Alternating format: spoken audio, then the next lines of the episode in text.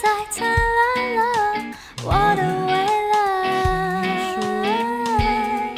就别再让我等待。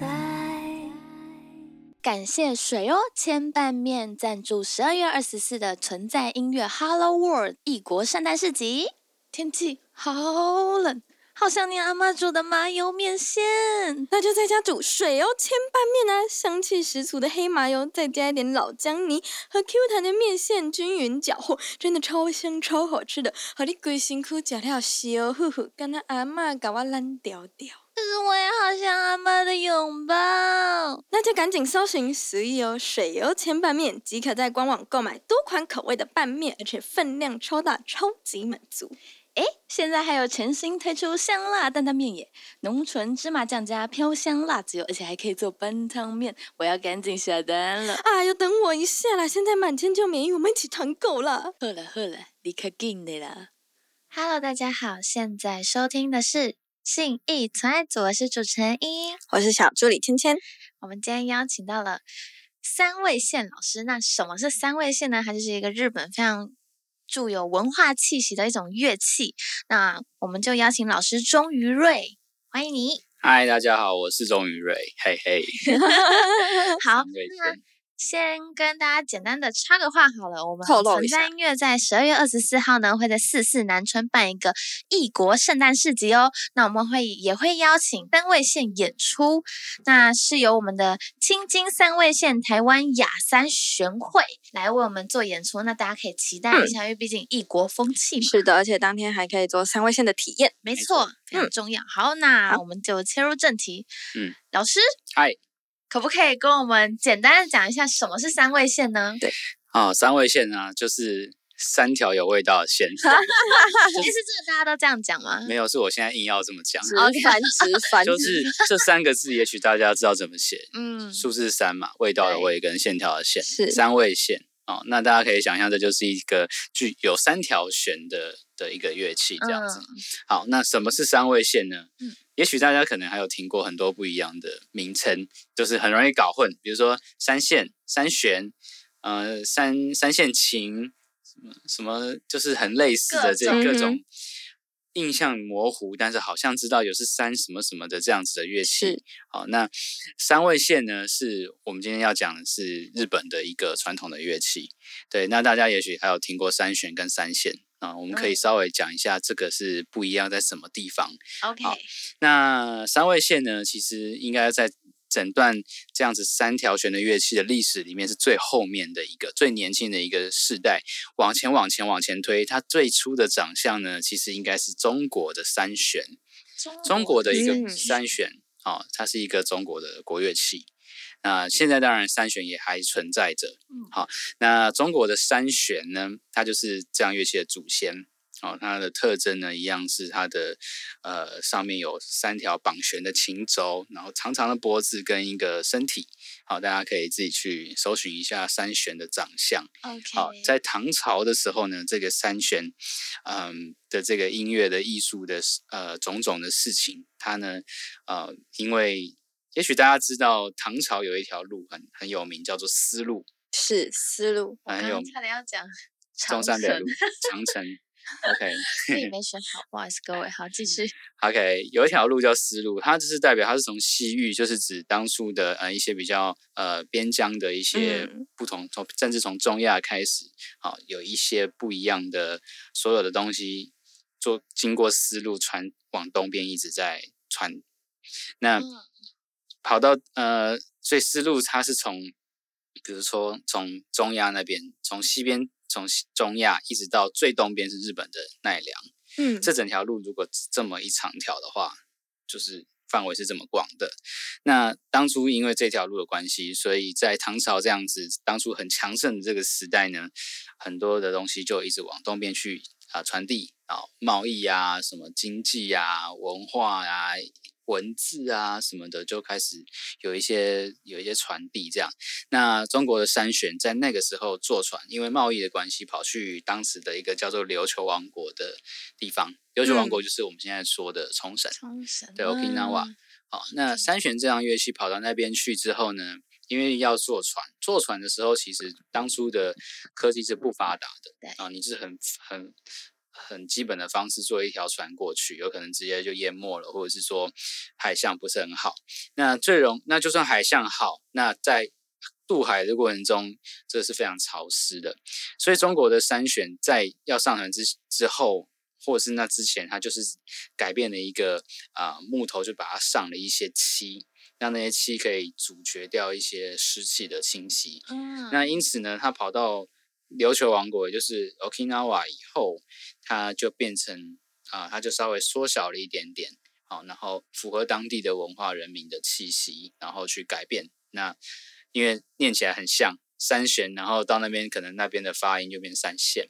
好，嗯缩小了一点点。是，对，所以说中国的三弦在大概唐朝的时候，因为贸易的关系去了冲绳，然后变成一个新的名字叫做三线。嗯那三线这个东西在 Okinawa 这么久，一直到什么时候呢？一直到大概西元十六到十七世纪的时候，又再度的因为坐船贸易的关系，去到日本的本岛去。然后那个时候是先从大阪，就一开始是先进大阪，有一个地方叫做界。好，那个界是一个土字旁，在一个世界的界。好，它是从那个地方在整个传递到日本去，然后到日本的各地再啊、发展出不一样的三味线的不同的三味线，然后不同的三味线表演艺术这样子。所以说，整个时代的演进是三弦、三线再三味线。那这三个风俗就是地理环境都不一样的地方，也因此这些乐器都会有稍微的特征上的差异。比如说中国的三弦呢，和冲绳的三线，它的乐器的蒙皮的那个皮面嗯。所采用的都是蟒蛇的皮。对，那到了日本本岛之后呢，其实日本本岛大家也知道，它纬度其实是比较高的，它其实是有蛮多地方是比较容易进入一个寒冷的状态，所以那地方没什么蛇，所以就比较没有办法用蛇的皮去制作这个乐器。嗯，对，那改用改替代的的皮，可能就会是大家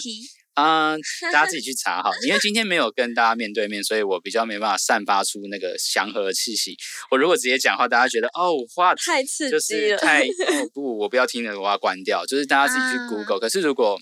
呃，如果你呃，如果你看见到我的话，哎，这是不是啊？会见到的，会二见十四号，二十四号，大家如果你们来市集的话，可以看到我们真实的一面，就是也可以看到乐器真实的一面。我们可以跟你讲说，这个乐器它其实为什么当初会使用这样子的择这个皮，其实也。其实讲起来也一点都不复杂，因为就是因为当初那边只有这样的动物，所以就用啊。当初也、当初的时候，那些动物其实也不会就是野生动物的其中一种，跟什么猪啊、嗯羊啊什么那些其实都是一样的意思。那为什么不会选择是那些动物，而选择是这个动物？诶，还是你们要当天的时候在我当天我觉得我们当天的时候在，如果大家对这个对，但是因为现在也有合成皮，嗯也有合成皮的选择，所以其实也都是看大家怎么选择，看你要听到很传统的音色呢，还是你要诶，我今天这种合成皮它可以应付很多不一样的场合。嗯哼今天我想要 rock 一点，我今天想要跟人家就是 line in line out 这种电的那种电三位线这样的感觉的时候，嗯用合成皮是很好的选择，因为它的音色就是很稳定，还可以做效果。可是传统的乐器的时候呢，它就只能在传统场合弹。然后，如果比如说你今天突然去一个冷气开超强的舞台上，你从后台走到前台的时候，你的皮面如果是传统皮，可能就已经受到影响，那整支乐器的声音可能就不一样了。嗯对，会不稳定。所以就是说，哎，那大家想要选择什么样子的音色呢？就是自己去选择。以今天来讲，已经有呃合成皮的的这个替代方案了。嗯，嗯，哦，所以现在还是会有选择使用，嗯，猫咪皮的这个，呃，选择到底是 这个皮还是那个皮呢？老师其实，我们就把那个其实 其实因为三味线又有好多不一样的分支分类嗯哦，就是不一样的表演的艺术，它会采用不一样品种的三味线。那有些三味线稍微小一点，它就采用这种动物的皮；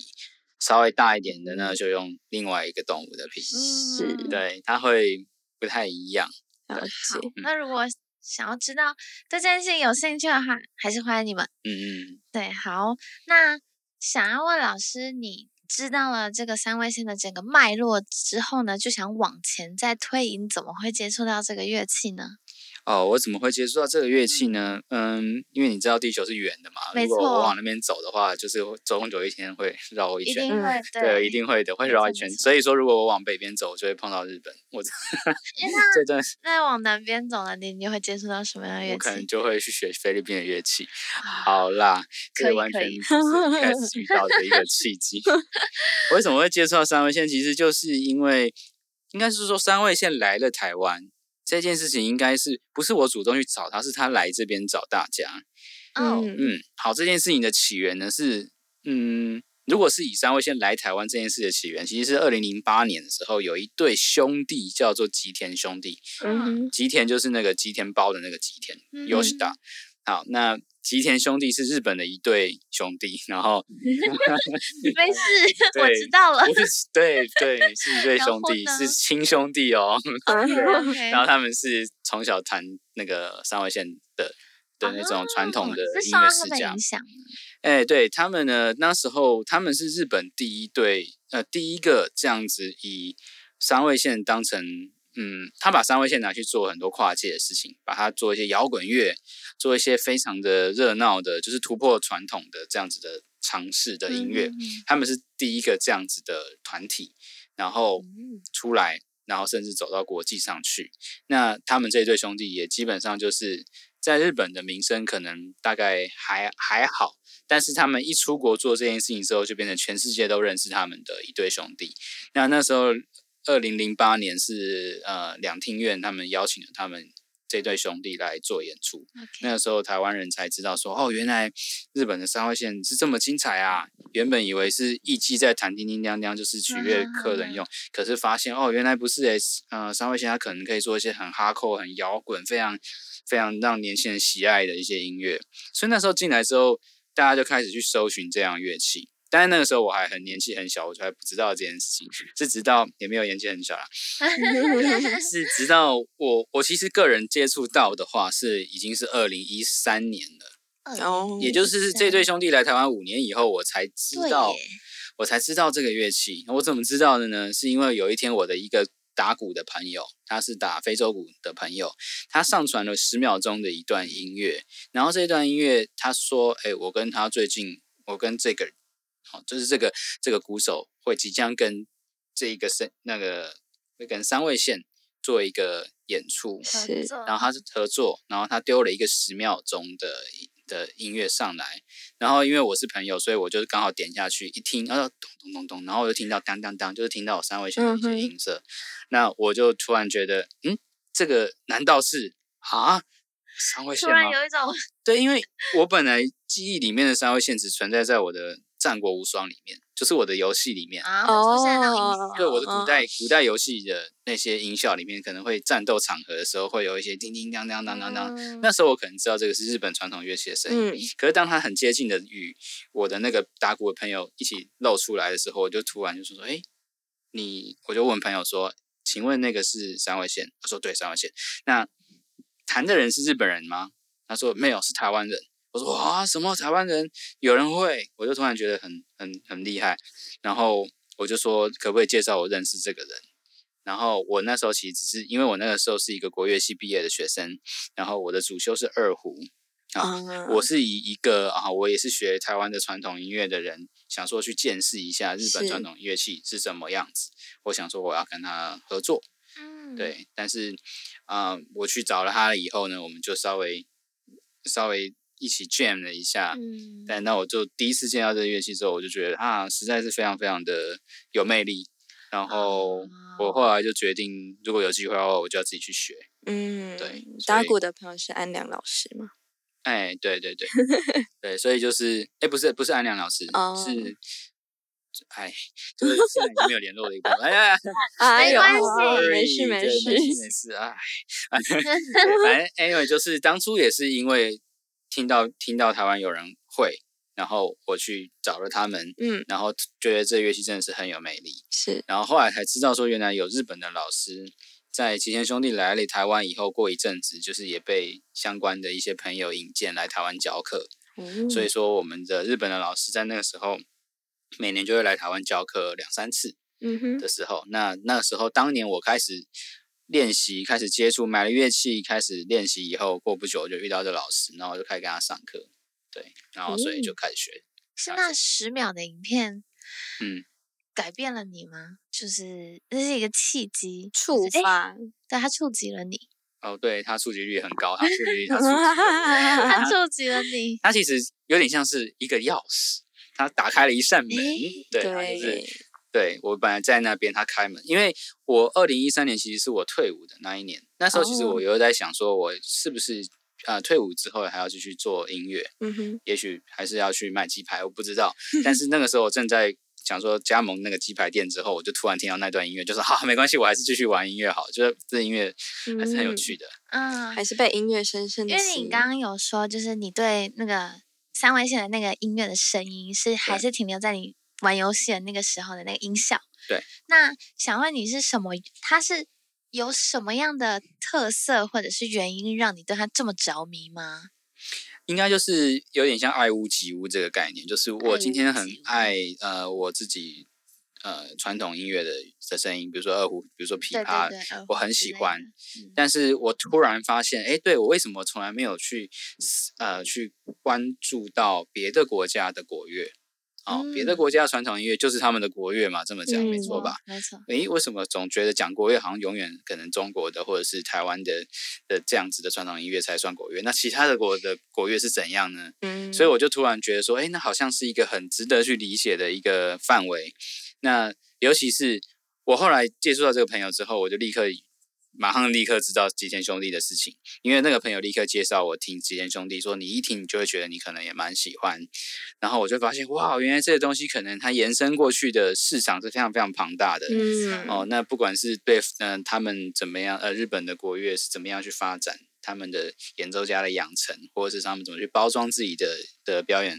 怎么样包装自己的音乐，或者是创作，这整件事情，我就突然觉得说，哎，对啊，这里可能就是变成提供我另外一扇门，因为我原本可能就是一直在国乐，早年一呃以前在在念国乐的时候，其实也一直在往中国跑。对对，其实中国在那个时候，我几乎年年去，就是我的脑袋里面那时候其实只有呃中国音乐的东西，然后非常的让我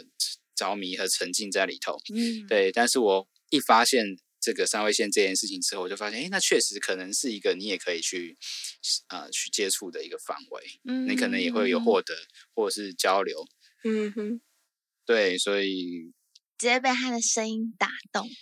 他的声音，他的声音就是传递给给我一个就是哦那个民族的感觉，整个民族。就是我也许对于日本的想象，除了我们过去去那边旅游啊，或者是买东西啊，或者是影片啊，就是除了这些之外，你可能听到那个声音，你会突然觉得，哎，这整个民族可能是透那个声音传过来的时候，我会觉得我好像掉到他们那个整个时代的感觉里头去，就是他们那个嗯声音就是很有代表性，很有文化走走走在走着三位线到日本。就有点像行走的三有点像是 感觉。OK，就像你，就像嗯你今天，你你听到唢呐的声音，假设你不晓得唢呐的背景其实也很戏曲的时候，假设你啊拉一个路人说，哎，你觉得唢呐怎样？他说，哦，家里出事了，就是会有这种连结，就是。那我听到啊三位线的声音的时候，我就觉得，哇，哦，就是代表性 代表性很非常代表，或者日本整个什么民族大和民族，然后 战斗，或者是说什么武士这些东西，同什么樱花这些东西全部会浮出来，就是走这些东西会，而且这些东西会凌驾在所谓的对我来讲是凌驾在流行之前，是。就是是我可能也会看日剧啊，我可能也会看一些卡通动漫什么的，嗯可是这个声音一过来的时候，我会觉得整个日本的感觉会更立体。嗯，它嗯是一个根基的感觉。对，就是哎，就是他们百年来、千年来的一个印象，就是这样过来。所以我啊觉得对于我而言，当然是非常有魅力的。嗯，也更深刻。对对对，嗯了解。那你可以分享一下，就是你接触到了三位线之后啊，然后一直到现在嘛，你也都一直嗯有在钻研这个乐器。那嗯它的演奏方式是如何呢？可不可以分享一下？因为嗯，好像听说他是右手要拿银杏，长得很像银杏的脖子，嗯对对对，然后去拨，对，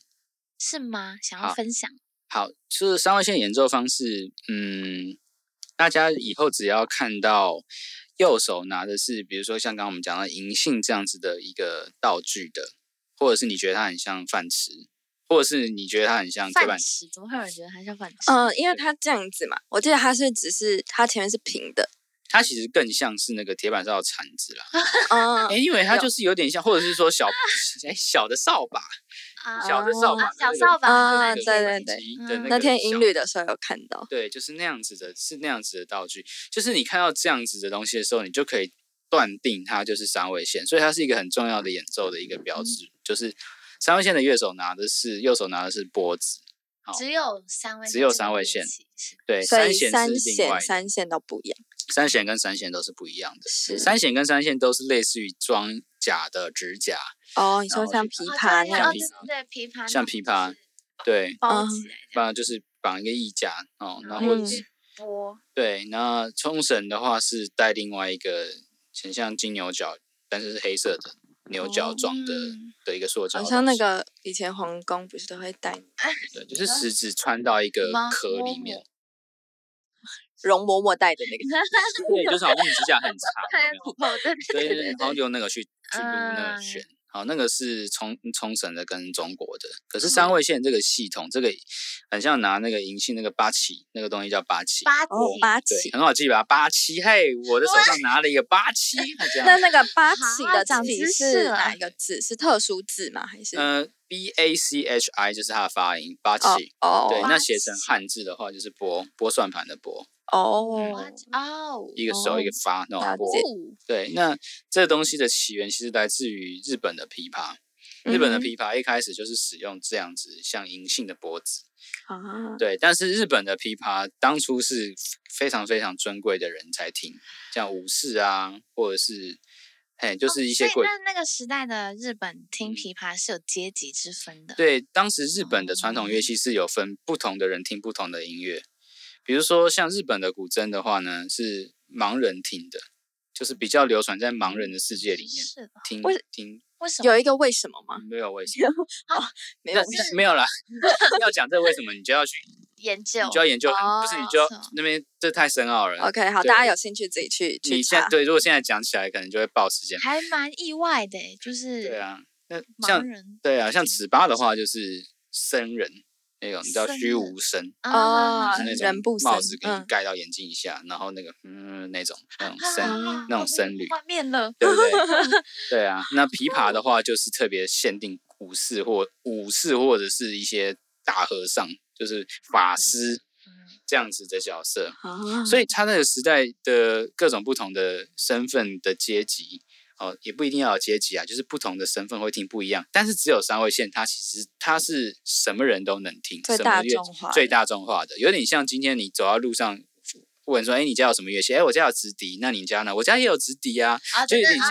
他的懂懂懂非，常普遍，对，直笛就是大家小朋友都有一支这样，嗯他不是不会说我是 国民乐器的感觉我是。阿福，我家有钱我才有直笛，不是这样。嗯，是，对，就是啊大家算是比较庶民化的乐器。嗯哼，对，那三位线它后来就是一开始你知道他冲绳三线来，但是嗯后来就是他们那边需要比较想说这个乐器要有特色，后来就是借用了日本的琵琶的那个八旗，嗯所以后来三位线才会使用到那样子八旗那如。果三位线还没有使用到八旗之前，它是用什么？就因为它是呃算是演化来的嘛，一步一步这样照着文化去演化下来。那它原本没有用这个八旗嗯的话，它是用什么？我猜，这是我猜，因为因为历史的东西其实本来就没办法去真正断定。对，对，但是如果以它的前身是冲绳三线来讲的话，应该也是带一个小小的东西去弹它。那也许后来大家想说留指甲用好了，但可能又觉得不太适合。嗯，对但是应该是说，因为到那边之后就立刻改变了形式了，就是从上冲绳山线到日本之后，对到三位线哦，这其实已经整体又变得不太一样，所以一定是有想要把它改得更好啊，比如说弹得可以更大声，嗯，或是更有不同的表现的、嗯的美术，所以用八旗这件事情应该算是一个提升。提升，对，哦它可能可以同时留下琵琶它轻轻弹的时候的清脆的音色，嗯。嗯。但是因为八旗本身它可以用挥的，就是它整只手臂在在打，也有这样子，所以它也同时会多了一个力道的美在那边，就是它会有很像嗯就比较有 power 这样子的感觉，所以它可能一次就有不同的属性，所以使用八七有这样好处。哦了解，好酷哦！哎，那你之前就是本来是主修二胡，那你除了二胡之外，跟三味线，你还有特别学什么乐专研什器吗？么乐器对，你说现在还是当初？就是你一直当初到你的音乐之路，我的音乐之路其实很其实很复杂，我自己讲起来都怕。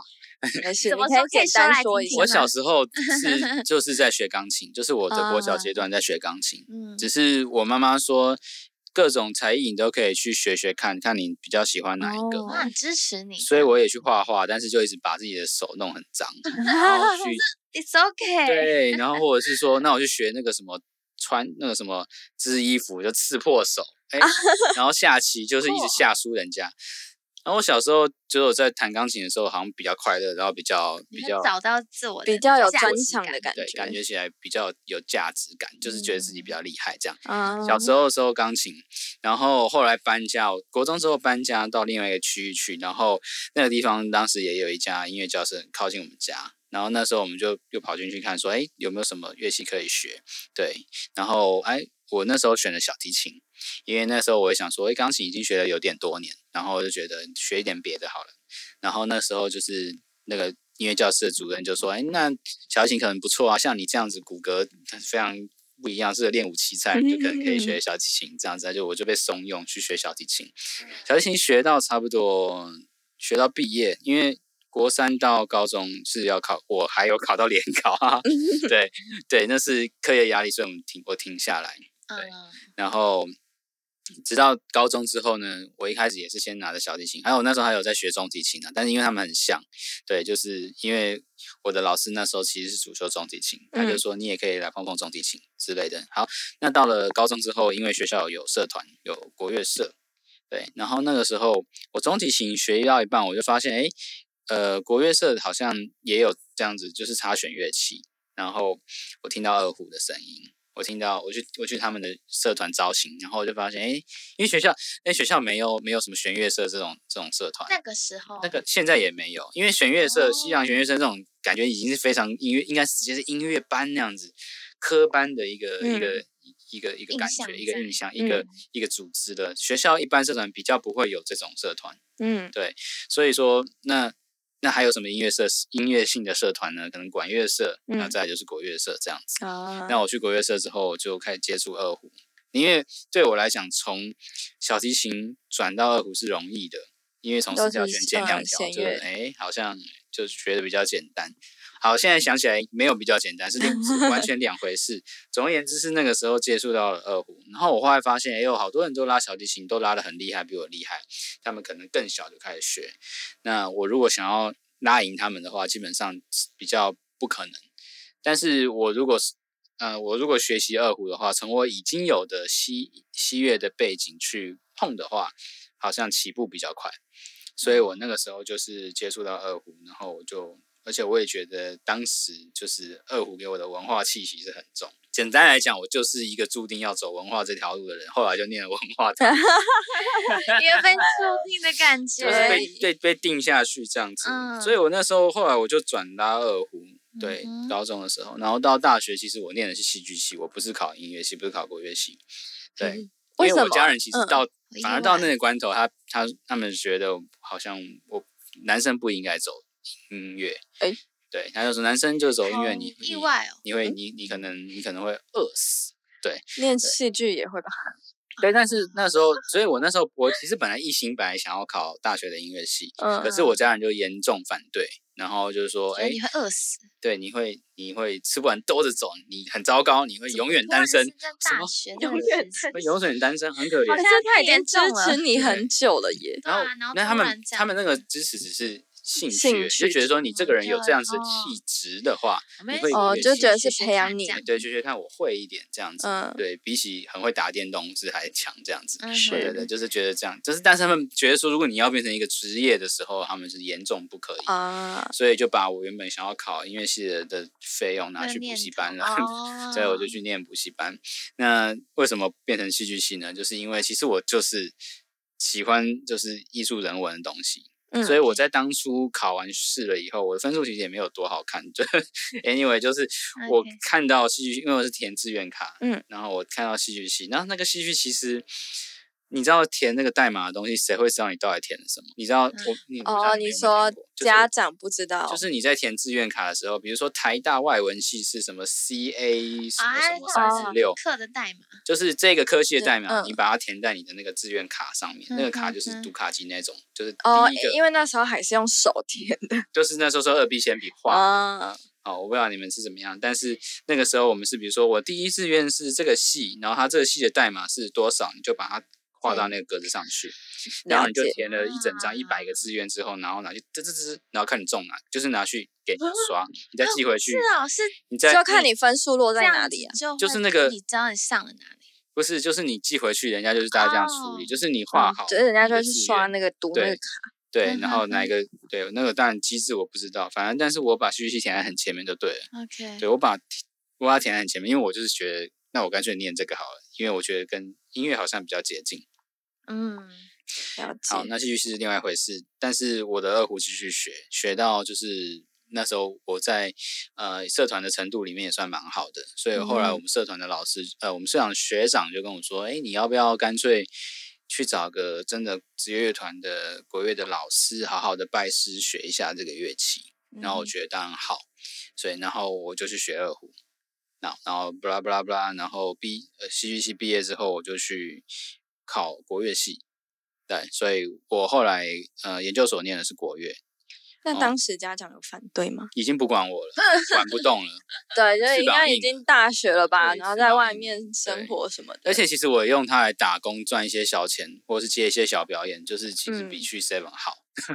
也是啦，还数落人家，就是就是也没有，就就是因为有一技之长这样子，就是用兴趣赚钱，对幸福的一件事，不是用劳力去对，换。而且其实我跟老师上的课，其实也是我自己去赚来的，嗯啊就是我是说二胡这个，这个就是已经是长大了，不是靠家里的，所以就比较自由度这样。对，然后当然我爸妈也有看到我那时候，诶，为什么我我二胡可以拉的跟国乐系的朋友们不会落差太多？嗯，就是凭我他说他们觉得你凭凭什么？你怎么会这样？对，你怎么？哦因为我我去考一些乐团，其实我有考上，就是那嗯些乐团应该是科科班生在考的，可是我有考上一嗯个里面全是科班生的团。哦然后我爸妈就突然觉得，哎，他这个人好像真的真的可可以做这件嗯事情。像两把刷子一样做到了实力说话那种感觉，对对，就是 对，否则他们都不相信，他觉得我嗯是个 对，觉得他哦，哎，别想。然后后来我就觉得，哎，应该很棒，所以所以后来就是，对啊，因为兴趣，而且就是因为有热情，所以你就才可以做的比较好，比较容易。对，对我会问你这一题，其实有一个原因，是因为因为你接触不同的文化乐器，那嗯就会有跟世界文化有连结。那想要问你，就是对世界音嗯乐的看法是怎么样？世界音乐看法，其实我觉得就是看大家，嗯老师会怎么定义这件事情，或是对，嗯，我觉得世界音乐是一个无边无际的的一个音乐种类。世界音乐其实就是一个呃世界上各式各样不一样的音乐，它并并不会直接被固定为说是西方古典音乐，或者是中国音乐，或爵士音乐，或者是蓝调，或者是所有已经可以被定义有规则的音乐。OK，但是我们现在在台湾听到世界音乐，会觉得说是不是世界某个民族的音对，乐？会会这样认为。对就是某个民族的国乐，你就可以说它是世界音乐。但我觉得这件事情就是，那每个国家的是的民族音乐，你不会去一国一国一国一国这样去讲它。那我们通常我们碰到别的国家的国的这样子的乐手的时候，我们在一起玩，我们在做的事情可能是某种融合，或是某种对话。就比如说我在，比如说我拉望春风，然后韩国人就拉阿里郎，那我们合在一起，就变成他的乐器来演望春风，我的乐器去拉他的阿里郎，这变成一种对话。那在如果只是拉旋律就有点无聊，因为专业的人可能会想要再编个曲啊，或者是加一点其他不一样的音乐在里头，就变得很有趣。嗯，那这样子的种类这样子的融合的种类，其实看起来就像是就是我们世界世界一家亲，就是其实是全地球村的概念，嗯哼，其实是大家就是每个国家人混在一起玩哦。那所以说这样子，我觉得比较跨界融合的的音乐的不同民族的音乐，哦，就可我自己觉得它就会是一种世界音乐的一个模形式。跟模嗯式，对，但我觉得实在是没有办法真的定义它什么啦，就是你嗯觉得它是什么，它就会是什么。因为某一些某一些国家的音的传统乐传统音乐，比方说印度的，他们在某些人的使用里面是用在疗疗愈心灵治愈，比如说听瑜伽的音乐，嗯做瑜伽的时候会听一些印度的音乐，嗯那功能其实有点像是，哎，我调整我的呼吸，或者是我调整我的心里面的心灵的流动什么的。但是对于印度人而言，那是他们国乐传统，嗯，那是他们的传统。嗯，所以有要怎么样去定义这件事情，可能不一定，看你要用什么角度去利用它。我今天把日本的音乐当成世界音乐呢，还是它今天变成我谋生的一个一个一个一个一个工具了？那它可能就不叫世界音乐，而是那是我的什么我的专门 厉害的音乐，或者是之类的，就是完全取决于你个人怎么定义它，或你嗯怎么使用它的需求。对，但是总而言之，就是大家的胸怀只要够大的时候，世界音乐东西你就会觉得它是真的是无边无际。对，因为嗯不管怎么看都看不完。对，因为你不可能认识全世界所有的民族，或者说土著，所有的地方音乐。各种太多太多了，对我后来，好比如说二胡、三味线，我下一个真的就是去接触印度音乐。啊，对然后印度音乐完了以后，就开始发现哦，原来世界音乐开始在台湾有一点点风风向了。啊，然后有一些人在陆续玩，进来，对，，有一些人。在陆续玩一些各个国家不一样的东西，所以大家最近才会有世界音乐节那样子的活动，然后也发现渐渐有人潮会去捧场，会去去听嗯。说，哎、这些音乐好像有别于古典音乐，有别于流嗯行歌，有别于什么什么，就是它可能比较 indie 一点，它可能独立了，但是它那个独立又不是做这种乐团，就是流行 band 的这种东西，嗯然后会是它是做他们民族的声音，但是它独嗯立化。对了解，就是对现在大家的眼界已经越来越大，对胸怀有有所谓也能够更接受了。提升的那种感嗯觉，就是资讯很多一直在进来，那你单嗯纯以交朋友来想也很好啦。就是我嗯我用音乐去交朋友去对话也很好啦，就不一定说我一定是拿着我的乐器去贩卖什么东西这样子，嗯贩卖我的表演，贩卖我的，我可嗯能只是我只是要交朋友而已。了解。好，那你就是就这样，我听你的经历下来觉得非常精彩，然后你一定也经历过不少的演出，对不对？嗯，应该还算有点啊。一定是很多演出。那有没有什么 演出会让你特别印象深刻？因为只要是演出者在演出时，一定会遇到很多不同的状况，你说的是二胡还是三味线还是都可以。都可以。嗯，我觉得印象深刻的只有一种情，其实不会只有一个，因为我要说的印象深刻，其实是一种状态，就是说，是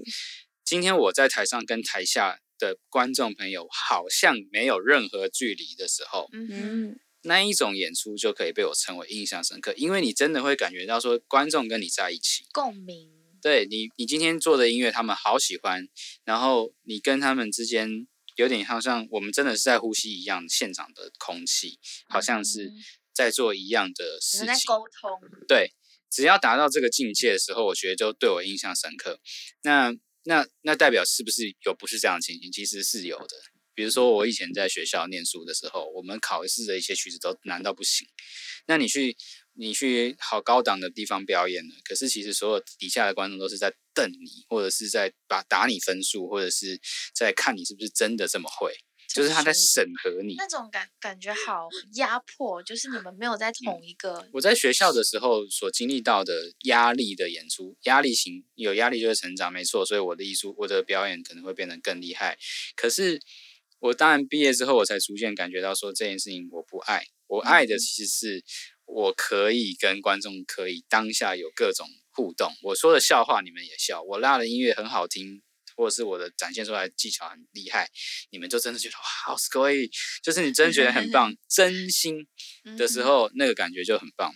那如。果真的要讲最印象深刻，我现在随便扫描一下我大脑里面的话，应该是有一年在美国，我参加一个艺术节，叫莎士比亚艺术节，在美国的西岸，它在一个森林的镇镇一个镇上，然后那个时候，因为那哦，那那个是一个二胡的演出，应该是说我那我有一个团，我跟一个我是一个五五个人的乐团的二胡手这样子，嗯。那那个时候底下的呃老外，当然老外美国在美国演出，当然就全部都是美国人，然后他们给我的 feedback 我非常的喜欢，嗯因为轮到我 solo 的时候，他们都大拍手，然后我那时候还有 feat，就是拿印度笛去吹，对，就是我觉得五个人如果要拼人气的话，那一场我人气还蛮高的，就是我会觉得说，哎、嗯。轮到我的时候，大家就呼呼一直叫，然后就是我大家很觉得非常，热烈，我觉得非常爽。得到回馈，对，嗯。所以我觉得，对你们有在听我的音乐，然后你们也有在给我反反 feedback，那我就会对很慢有一个交流的感深觉对，我就会更是哦你更倾向于心灵交流，就是对你有共鸣，对。然后听你的音乐随之摇摆的那种场景。对，就是你有办法跟观众互动了起来的这样子的，我其实应该就会每一场我就会很很开心，我就很喜悦，我可能就会但这样子的音乐会可能也越来越多了，所以因为我的路线就会越来越像这样。了嗯解。哎，那就会想问，如果今天你没有学音乐，嗯或你没有接触这些乐器，那你现在人会在哪里？动物园为什么完全没有想到为什么，对很不对调动？我我我我比较好奇原因。好奇原因，因为如果因为我小时候的志愿哈，如果说哎你长大要干嘛，我好像回答说就是音乐家跟就是动物园的员工，是动物保育员就是没有就是可以跟动物接触的哦，所以老师特别喜欢动物，各就是我对自然环境这种生态是很情有独钟。嗯，是很喜欢的。我刚大自然刚听他说动物园的时候，我还在等他在讲会不会是哪一种动物，没有，就哦原来是在动物园里面就是我是为围绕着他们这样对，就是我是照顾动物的人。啊，你很适合在那个、欸、就是国外那种，就是有那种就是。呃，那叫什么？就是所有的动物都是野生的，然后我嗯们人要被关在那个野车生动物子里面，园嘛，对等等那种，然后去管理他们。哦我觉得你好适合养狮子之类的动物哦，我觉得有点有点危险。就那种极度爱好自大战者这样。哦，对啊，就是所以所以所以当然，我今天因为音乐就这样走下去，也不可能让我突然 fit 斜杠动物园的身份，因为那个要斜杠，那个他需要专业嗯知识，那真的要专业知识，对了解。所以不不太行。但是如果今嗯天问我这一题的话呢，我只能这么回答，是这也是真的。就是你曾经想过你也想去做的事情。嗯，对 OK，好，好，那再就要进入我们这个节目的三题快问快答的部分啦。快问快答，是，那等下就请老师快问快答，直觉反应。好，嗯，然后我待会就是说第一题是什么这样子，那就看老师要不要。嗯，你需要我数三二一吗？不用吧？不用吧。好，好，那老师准备好了吗准备好了，？OK，好。那第一题是最想去的地方，日本。因为疫情嘛，去不我以。前去日本一年去个两三次啊，哦，因为我因为老师不老师来两三次是不够的，我要飞去日本跟他三上课，嗯哦对然后顺便做一些其他的交流，去逛乐器行、看比赛什么一堆，嗯所以各种现在整个断掉，等于是我的学习之旅是直接断掉，或者是我的交流。对，我去那边之后，大家会知道我还我还会拉二胡，所以我在那边拉二胡给日本人听是有机会。好酷哦，直接是就是 international 交流我来台湾弹弹超有趣，然后我去日本拉二胡，哦，嗯蛮特别的。蛮吃香的。所以当然是日本 那第二题是，除了三味线之外，他们最想要学的乐器，吉他，吉他很可以啊，对啊，现在很可以啊，到处都学得到。到处学得到。可是吉他对我来讲的逻辑跟我目前会的所有乐器是不太一样的。哦，啊可以理解，可以理解。嗯，对，他的思考的模式是不太一样。就是我现在，你现在给我发给我一把吉他，你说你用你所谓的职业 musician 的角度来弹一个吉他看看没有办法我完全是弱智，我是残障，就是嗯怎么弄啊？我完全运算不到他的逻辑，所以我觉得这要另外学哦，哦，可以理对解。嗯，不过老师应该很快就可以上上手了。嗯、我就就看就是不知道，但是我觉得，因为就像我刚刚讲的，我其实比较，我觉得吉他可能会是一个非常 friendly，就是很大跟大家很贴近的乐器，是，所以它可能会是一个我想要，第二个首选。嗯，对对对，如果是现在正，如果是最想学的话，现在的话，好，期待老师之后也可以带着一把吉他。吉他老师可以自己的三种乐器。嗯好，第三题是可以分享一下近期发生的一件糗事吗？我近期没有发生任何糗事，不好意思。在浴室滑倒之类的有吗？浴室滑倒有点危险欸 滑到我就是 OK OK，好，那看来你的就是这件过得蛮顺利的。老师是不是生活过得很正经的人不是，应该是我是，应该说我是比较谨慎的人。啊？啊，就是我通常我做事情，我做决定会比较慢一点，因为我会想比较久。你是说今天这那嗯 Seven 的早餐跟早餐店的早餐，你会选不出来的那种吗？我有点像谨慎因为吃 Seven 比较健康，然后吃什么、嗯就是 7-Eleven 经过盘算，就健康餐啊。对，所以其然实我后我可能做每一件事情之前，我会稍微想一下下一阵子，你会我不会，嗯，我比较不会凭冲动购物或者是什么的，所以说哦但有时候还是真忍不住，还是会对。但是就是我是说我所有的事情或就是每个行动、每个行为，我都有想过。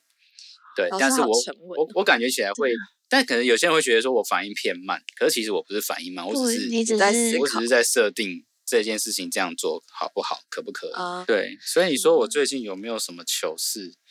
我还真的没有，因为我连讲话会讲错，应该都比较不会。好想跟老师学习哦，老师可以拜你为师吗？只要你年纪有到，OK，这样的多时间的洗礼对啊，因为年轻的时候谁不是这样？我有时候冲动，我想要我想要生一个人的气，我就骂一顿。但其实后来发现骂一顿，其实受伤是你自己，也有可能会这样。对对，就是就是，但如果说，请问十岁以前、十年、二十年以前，你的糗事有哪些？我可能可能跟你讲很多，就是我一天到晚讲错话，我一天到晚讲话讲的太直接，嗯、然后所以也许是真的得罪人，或者是我讲了一个唯心之论，就是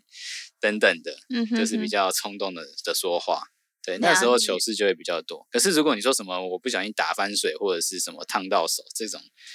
我觉得好像也它就是日常啦。对，那个还好。嗯，认真的糗事，我觉得应该我想是想不太起来。